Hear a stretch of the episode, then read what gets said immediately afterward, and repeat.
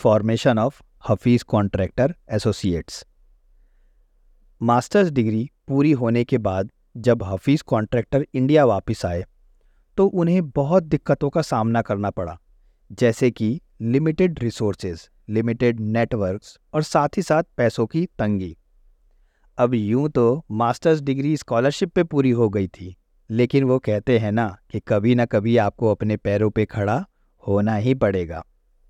और इन सभी मुश्किलों से निकलने के लिए हफीज़ कॉन्ट्रैक्टर ने अपने शुरुआती वर्षों में बहुत सारे आर्किटेक्चर फॉर्म में काम किया, जहाँ उन्हें एक्सपीरियंस के साथ साथ अपने स्किल्स पे वर्क करने का मौका भी मिला, जिसकी वजह से वो अपनी नॉलेज को आर्किटेक्चर में डाइवर्सिफाई भी कर पाए। और पूरे पाँच साल के बाद मतलब 1982 में, उन्होंने अपना फर्म इस्टेब्लिश किया, हफीज़ कॉन्ट्रैक्टर एसोसिएट्स के नाम से। उनका ये मानना है कि इन पाँच सालों में उन्होंने जो सीखा, जो नेटवर्क्स बनाए और जो एक्सपर्टीज़ उन्होंने गेन किया, उसी की वजह से वो अपना फॉर्म इस्टेब्लिश करने का कॉन्फिडेंस गेन कर पाए।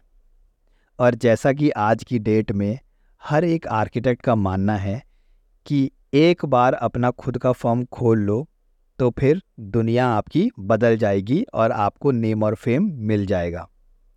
वही सेम चीज़ सोचते हुए हफीज़ कॉन्ट्रैक्टर ने भी अपना फर्म डाला था।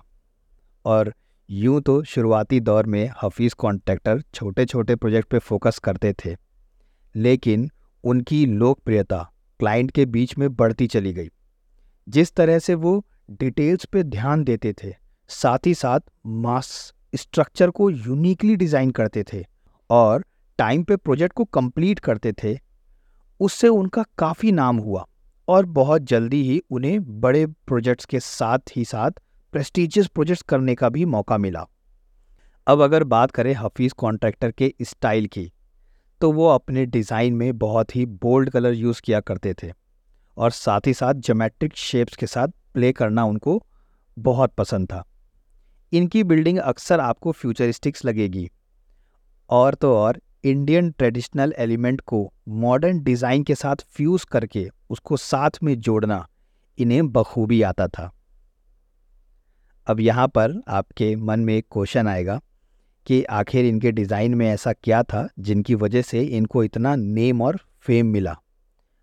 इनका फॉर्म बड़ा बन सकता है, वो समझ में आता है, लेकिन इतना नेम और फेम किस बिहाफ पर मिला, उसके ऊपर बात करते हैं।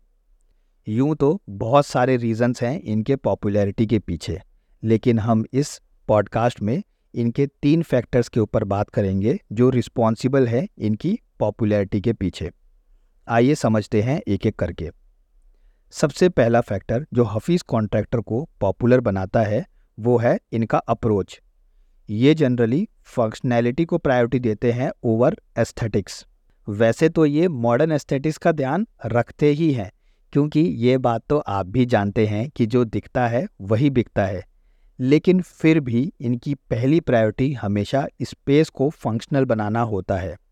ये हमेशा इंश्योर करते हैं कि इनके क्लाइंट की नीड को देखते हुए ये सस्टेनेबिलिटी का ध्यान ज़रूर से रखें। So that even building can also be functional with respect to environment itself. मतलब कि वो बिल्डिंग के अंदर जो रिक्वायरमेंट्स हैं, वो क्लाइंट की फुलफिलमेंट तो करे ही, साथ ही साथ एनवायरनमेंट की भी फुलफिलमेंट करे। और यही बात इनको अलग बनाता है। इसी के साथ अगर दूसरे सबसे बड़े फैक्टर की बात करें इनके पॉपुलैरिटी के पीछे तो ये हमेशा अर्बन डेवलपमेंट के रिस्पेक्ट में सोचते हैं। ये अपने प्रोजेक्ट को as a individual structure imagine नहीं करते, बल्कि अर्बन के रिस्पेक्ट में डिज़ाइन करते हैं। और इसी के साथ तीसरे सबसे बड़े रीज़न की बात करें, जो एक आर्किटेक्ट को एक बिज़नेस चलाने का सेंस भी देता है, वो है इनका स्ट्रॉन्ग नेटवर्क इन्होंने सिर्फ़ बिल्डिंग की फंक्शनैलिटी पे ध्यान नहीं दिया, बल्कि एक फर्म को कैसे इतना बड़ा बनाया जा सकता है, कैसे उसकी बुनियाद को खड़ा किया जा सकता है, उस पर भी इन्होंने बखूबी ध्यान दिया। बड़े बड़े stakeholders developers and government bodies के साथ कोलैब करके इन्होंने अपना स्ट्रॉन्ग नेटवर्क बनाया और ये नाम कमाया जिस मुकाम पर आज ये हैं। तो इनके कामयाबी के पीछे ये सारे राज थे। अब आप सोचेंगे कि इतने बड़े आर्किटेक्ट की लाइफ कितनी स्मूथ चली। थोड़ी भी टेंशन देखने को नहीं मिला। लेकिन मैं आपको बताना चाहूँगा कि ये एक ऐसे आर्किटेक्ट हैं जिन्होंने क्रिटिसिज्म भी बहुत ज़्यादा झेला है। क्रिटिसिज्म इतना कि शायद इनकी जगह आप और हम होते तो कब का मैदान छोड़ देते।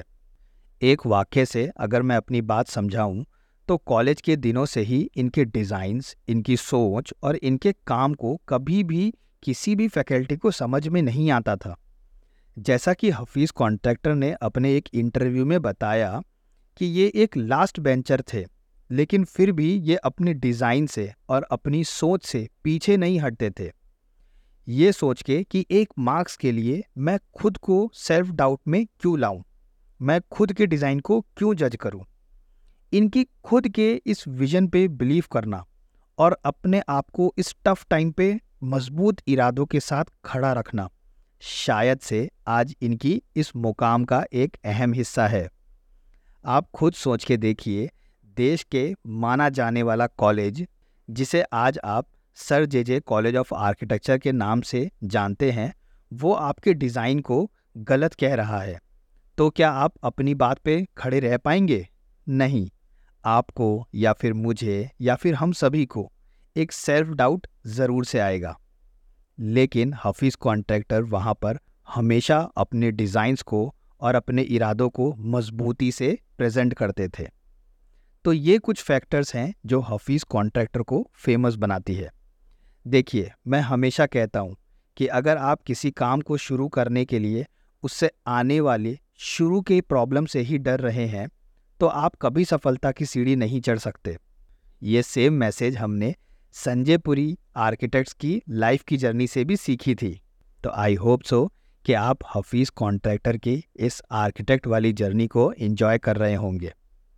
चलते हैं हम हमारे नेक्स्ट चैप्टर की तरफ़ चैप्टर नंबर थ्री जहाँ पर हम बात करेंगे हफीज़ कॉन्ट्रैक्टर के फ़ेमस प्रोजेक्ट्स के बारे में।